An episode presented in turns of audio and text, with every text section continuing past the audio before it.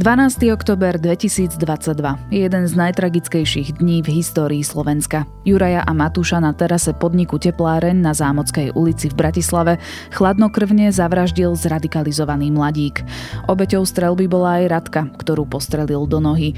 Nasledovala vlna solidarity, protesty a aj snaha presadiť rovnaké práva pre LGBTI plus ľudí, ktorá ale narazila na nevôľu v parlamente. Postupne prvotný šok z tohto teroristického útoku opadol.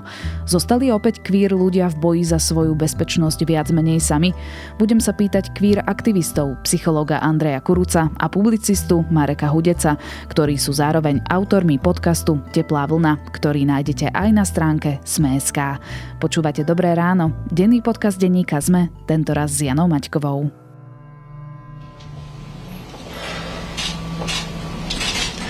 Ja cítim obrovský smutok a obrovskú bolesť. To, čo sa včera stalo, je, je hrozné.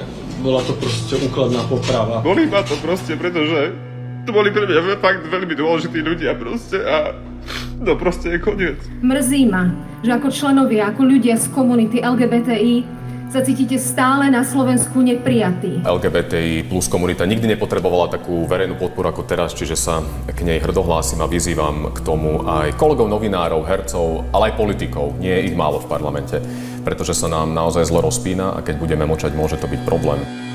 Incident sa odohral len deň po útoku na Zámockej ulici. Dvoch mladých ľudí napadli vo vlaku len preto, že na svetri mali pripnutú dúhovú stužku. Ďalší útok na LGBTI plus komunitu. Mladík v Nitre dostal surový kopanec do tváre, pretože na ulici poboskal iného muža. Policajný prezident dal preveriť postup hliadky, ktorá zasahovala pri incidente v jednom z bratislavských podnikov. Dvojica mužov hovorí, že ich slovne aj fyzicky napadol jeden z návštevníkov.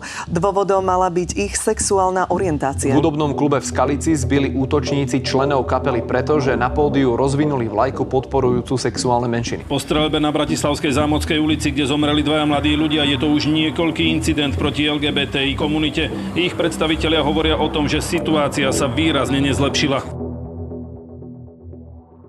Vraždy Juraja a Matúša sa stali pred 2,5 mesiacmi. Ako táto tragédia ovplyvnila LGBTI plus ľudí? Marek.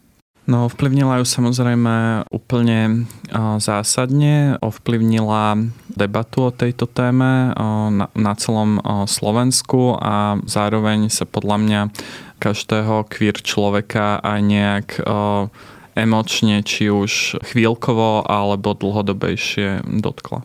Andrej, ty si psychológ v Inporadni. Je to linka alebo teda kontakt s odborníkmi, odborníčkami určený práve pre LGBTI plus ľudí. E, máte v posledných týždňoch viac kontaktov? V podstate mali sme určite potom viac kontaktov, ale aj mnoho LGBT plus ľudí, ktorí chodili do teplárne sa vlastne sami ozývali nielen cez ten náš klasický formulár, ale aj osve. Čiže zasiahlo to vlastne blízkych ľudí, ale zasiahlo to vlastne aj mnohých e, ďalších, ktorí napríklad si len predstavovali, že do teplárne by išli, alebo ktorí sa teraz boja chodiť e, odvtedy po vonku, pretože samozrejme stále je to vo vzťahu LGBT ľuďom e, nepríjemné a nehostinné prostredie, najmä ak e, majú iný rodový prejav. Čiže s akými otázkami alebo pocitmi sa vám ozývali? Bol to ten strach? Je to jednak spracovanie, aj tá trauma z tej tragédie, že keď sa ich to dotklo a potom samozrejme obavy, e, strach e, z toho, že nevedia vlastne výjsť ani na ulicu alebo nejakým spôsobom fungovať sociálne. Možno um, ozývali sa viac aj takí ľudia, ktorí boli rozhodnutí už pevne odcestovať zo Slovenska, že v takej krajine nebudú žiť? I to akože spomenú potom, hej, že plánujú odísť. Bolo to samozrejme aj predtým, ale teraz uh, to počúvam v podstate od mnohých, hlavne mladých ľudí, hej, ktorým prídu do poradne, takže určite áno, že určite mnohí plánujú kvôli tomu odísť. Ako ste vnímali dianie v spoločnosti bezprostredne po tomto teroristickom útoku?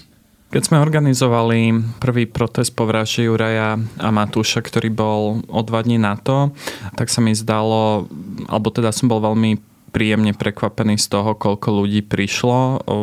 To číslo tých účastníkov a účastníčok oveľa ako keby prevýšilo naše očakávania. Ďalší protest sme s Duhovým Prideom organizovali o dva týždne na to a vtedy už sa vlastne zúčastnil iba zlomok tých ľudí, ktorí prišli predtým. Čiže už vtedy som začal cítiť ako keby takú prvotnú únavu z tej témy a začal som cítiť takú väčšiu skepsu, že či tá udalosť nejak zásadnejšie zmení aj pohľad politikov a političiek. No, potom sme boli aj svetkami rôznych incidentov, útokov na ľudí, ktorí majú napríklad len pripnutú duhovú vlajku na batohoch alebo na kapelu, ktorá chcela vyvesiť duhovú vlajku pred svojim koncertom.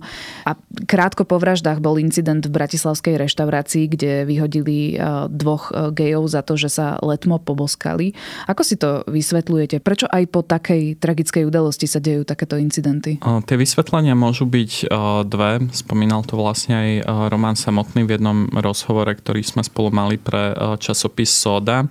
Všimol som si v rozhovore o, s pánom Hamranom, policajným prezidentom pre denník N, že vravel, že v roku 2017 alebo 2018 nemali žiadny nahlásený prípad o, obťažovania kvôli sexuálnej orientácii alebo o, rodovej identite a on o, už vtedy ako keby povedal, že nepredpokladá, že by sa žiadny taký neodohral. Jedna interpretácia je teda tá, že tých e, útokov na queer ľudí už bolo aj predtým veľa, akurát e, neboli e, nahlasované. A druhá interpretácia, ktorú vlastne vravel Román a vychádza zo štatistik zo zahraničia, je tá, že takýto teroristický čin alebo teda mm, nenávistný mm, útok nejakým spôsobom spustí vlnu ďalších, ktorí mm, sa ako keby že ako keby bolo prelomené nejaké tabu a ďalší ľudia, ktorí tu nenávisť nejakým spôsobom pociťujú, tak sa už nebojajú verejne prejaviť. Andrej, ty to vnímaš obdobne? Áno, akože určite je to tak aj podľa našich prieskumov vyplýva, že len zlomok ľudí nahlasuje hej, takéto incidenty na políciu a minimálne polovica, štvrtina z nich má zlé skúsenosti s policiou, takže to nenahlásujú. Takže môj predpoklad je, že tých incidentov bolo aj predtým veľa. Mrzuté je, hej, že sa dejú aj potom. Samozrejme, ten problém je v tom, že veľká časť spoločnosti tie vraždy bagatelizuje, prirovnáva ich k niečomu inému, tvrdí, že sa to mohlo stať každému a neuvedomuje si, že nie, hej, že to bola cieľaný teroristický útok a vražda na základe vnímanej sexuálnej orientácie či rodovej identity. Čiže táto bagatelizácia spoločnosti spoločnosti prispieva stále vlastne k šíreniu nenávisti. Zaujímavé je, že rok pred e, útokom na tepláreň sa podobný útok stál aj nedaleko na Svoradovej ulici, kde partia Geo bola napadnutá partiou ako keby mládežníkov alebo výtržníkov. Tento prípad e, sa vyšetroval podľa mňa až e, príliš dlho a vlastne paradoxne bol uzavretý až teraz po uh, vraždách pred uh, teplárňou, čo je až také zvláštne, že vlastne teraz zrazu už uh, bola ochota to uzavrieť a predtým sa to vlastne naťahovalo. Hej, čiže malým pozitívum je, že tá policia vlastne teraz jasne dala najavo, že nebude tolerovať trestné činy na základe vlastne toho motivu sexuálnej orientácie a naozaj tak koná veľmi razantne, čo by mohlo možno niektorých ľudí od toho odstrašiť, čiže aspoň taká drobnosť je tu. Hovoria nám tieto incidenty o tom, že Slovensko je netolerantná krajina?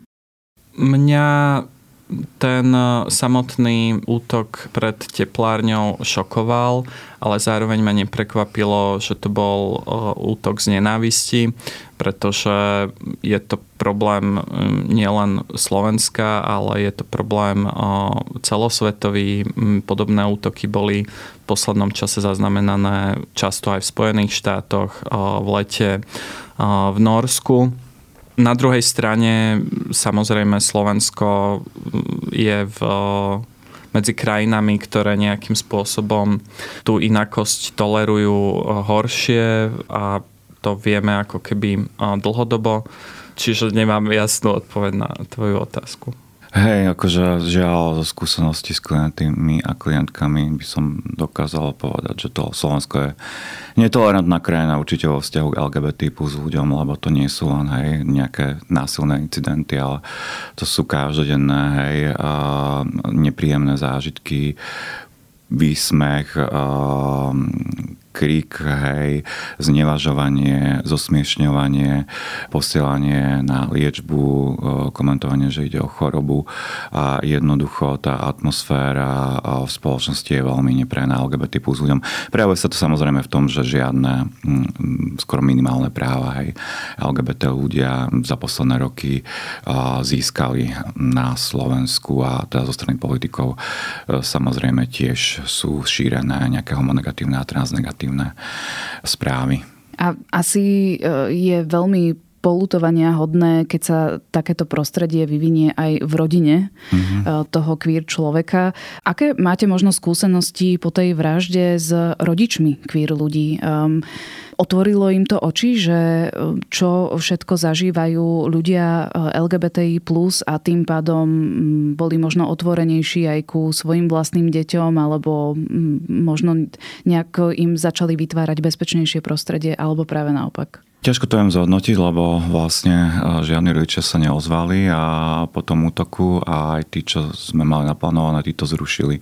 Čiže skôr môj predpoklad je, že sa boja a skôr s tým deťom zakazujú aj prejavovať svoju identitu na verejnosti, ale hlavne z toho strachu, aj, že sa im niečo môže stať, čo je ešte viac aj mrzutejšie v tomto prípade. Ale existuje také, že Združenie priateľov a rodičov LGBT plus ľudí a tam som mal vlastne potom také online stretnutie, kde sa pri prihlásilo strašne veľa rodičov a mali veľa otázok a naozaj uh, im narastol aj počet členov, čiže ako keby uh, touto cestou hej, sa začínajú zaujímať, lebo neviem, rodičia si tak myslia, že psychologickú pomoc nepo, nepotrebujú, tak sme žiaľ vychovávaní.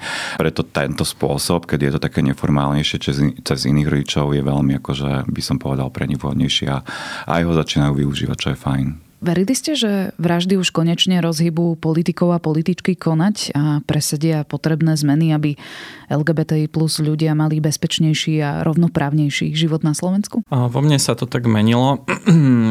Na začiatku som tu nádej ako keby mal, že zdalo sa mi, že tá reakcia ako keby aj tými politikmi a političkami nejakým spôsobom otriasla. Avšak e, čím ďalej, tým viac sa ukazovalo, že e, cez e, parlament, ktorý je nejakým spôsobom v súčasnosti nastavený, sa tieto zmeny asi nepodarí presadiť.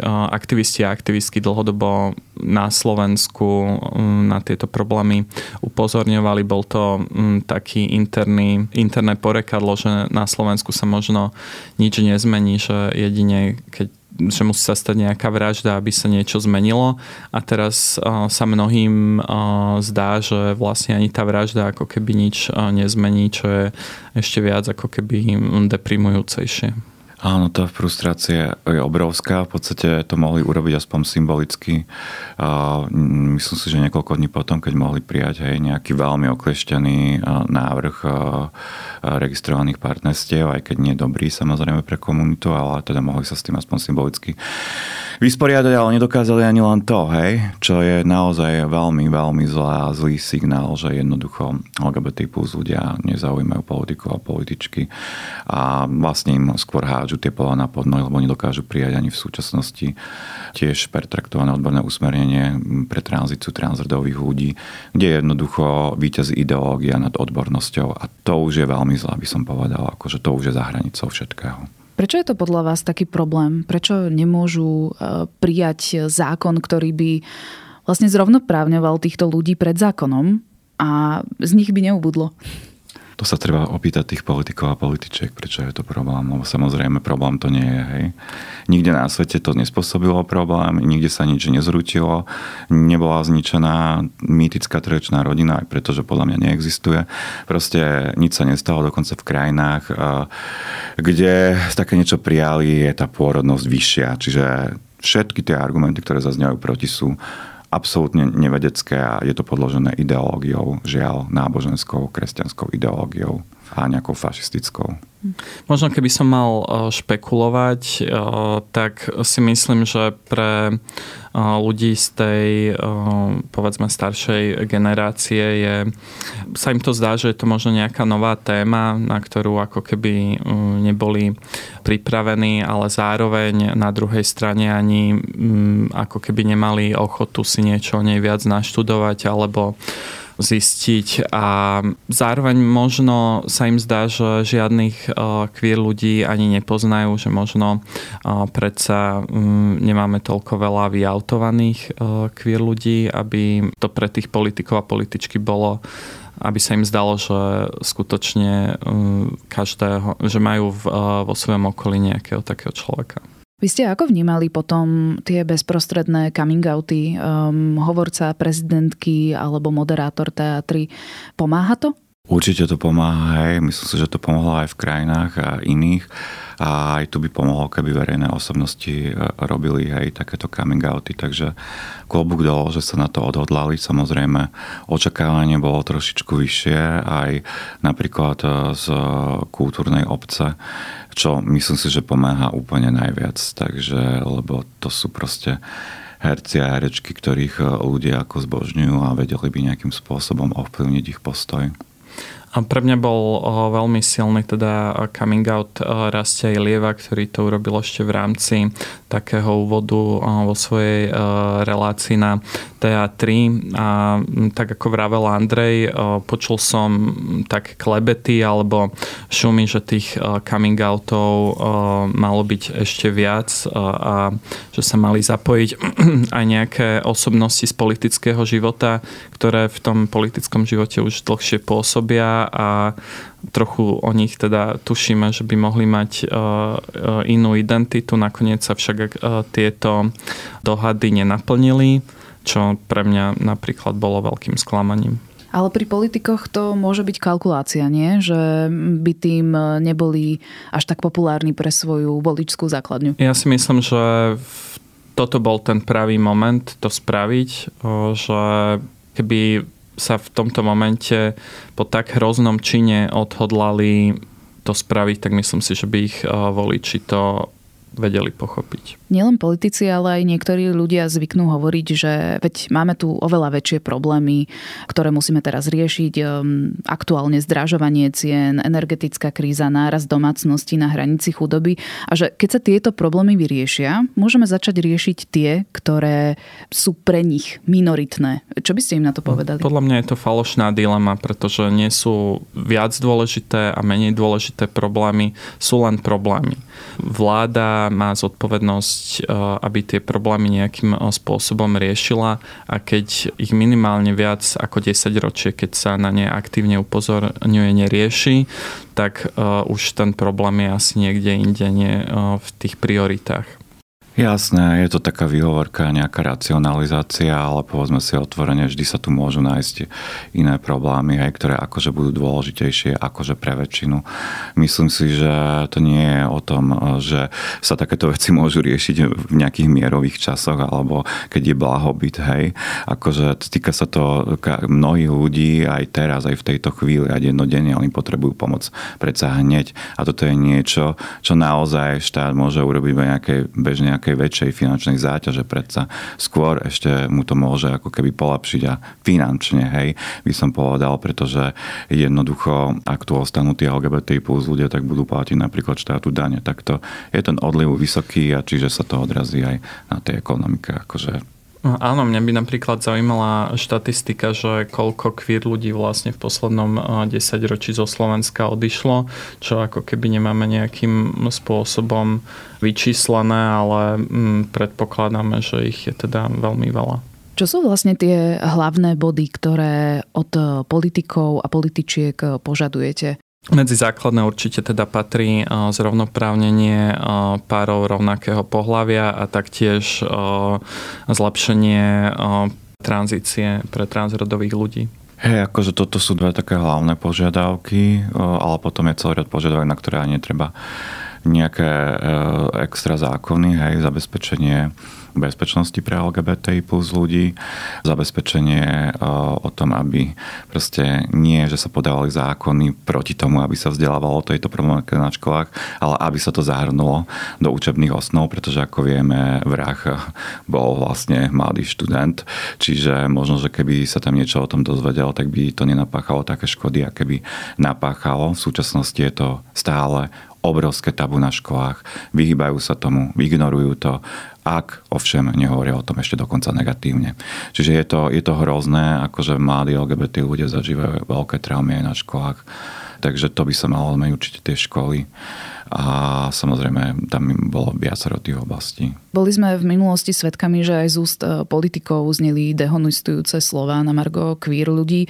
Zaznamenali ste aspoň v tejto oblasti istú zdržanlivosť? Tak tí, ktorí najviac predtým kričali, sú nejakým spôsobom ticho, čo je už aspoň nejaký pozitívny mm, vplyv ale uvidíme teda, mm, ako budú komunikovať počas volebnej kampane, ktorá je pravdepodobne neoddialiteľná.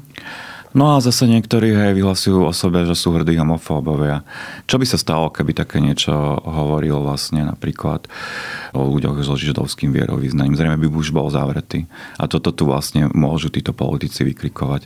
Stále je imunita, hej, výroková imunita aj na takéto nenávisné prejavy v parlamente sú tam, naozaj sa tam hovoria strašné veci a to ľudia vidia a to sa nahráva. Jednoducho táto výroková imunita by mala na takéto veci byť e, jednoducho zrušená a takíto ľudia by mali byť postavení pred súd. Prezidentka Zuzana Čapotová sa v decembri stretla opäť s pápežom vo Vatikáne a vo svojej delegácii mala aj Radku, e, obeď útoku zo Zámockej. Ona ako jediná strelbu prežila. Vnímate to ako potrebné gesto v našej spoločnosti? Je to určite pozitívny signál, že vlastne k takémuto stretnutiu došlo. Aj to má podľa mňa silnú nie, takú symbolickú hodnotu. A vlastne aj v cirkvi ako keby veľa queer ľudí, čiže určite to má ako keby dobrý dopad. Jasné, určite, určite je to akože fajn gesto aj keď e, je, bolo by fajn, keby sa táto, tento prístup, ako má pápež, preniesol aj do našej cirkvi, hlavne do radov tých vyšších hodnostárov, lebo tam skôr zase zaznievajú opačné veci a naozaj akože ísť po obetiach, e, po tom, čo sa stalo takým spôsobom, ako to urobil arcibiskup, e, tak to je teda nehorázne. Arcibiskup Oroš. Áno. Čo môže urobiť každý jeden z nás pre LGBTI plus komunitu?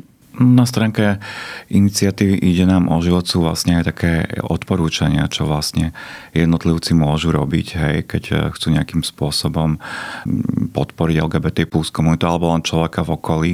Určite dôležitým odporúčaním je nebyť ticho, hej, keď eh, vidíte, že mm, nejaký LGBT plus človek je napádaný a nemusí to byť hej, len nejaká nadávka, ale napríklad aj zosmiešňovanie alebo spochybňovanie alebo komentáre o tom človeku, keď tam nie je.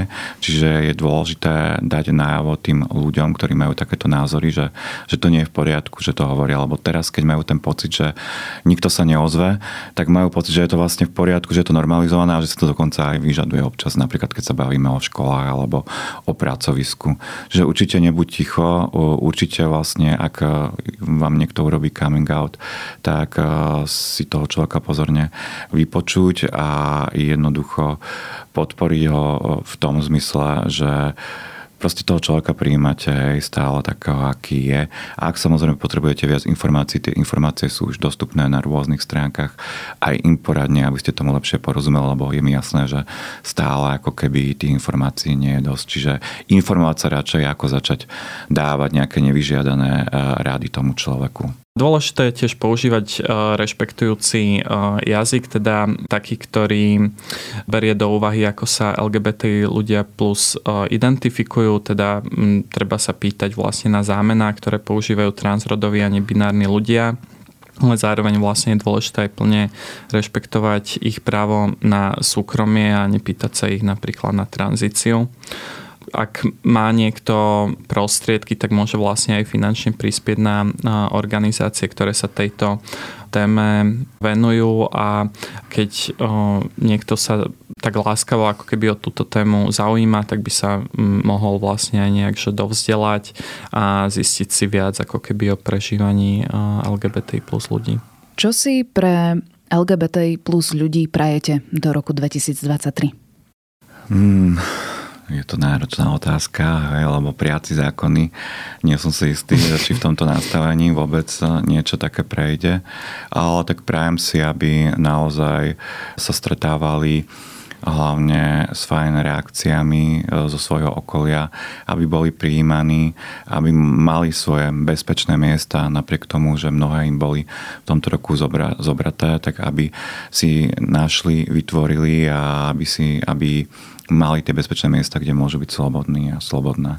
Mne napadlo, keďže sa blíži volebný rok, tak hlavne, aby politici a političky nechali queer ľudí na pokoji a teda ak im nechcú nejakým spôsobom pomôcť, tak nech aspoň na nich neutočia. Myslím si, že to bude dobrý základ. Tak si držme palce, lebo je nesmierne dôležité, aby sme sa všetci cítili na Slovensku bezpečne a mali rovnaké práva pred zákonom. Toľko psychológ Andrej Kuruc a publicista Marek Hudec. Počúvali ste Dobré ráno, denný podcast denníka ZME s Janou Maťkovou. Do počutia opäť zajtra.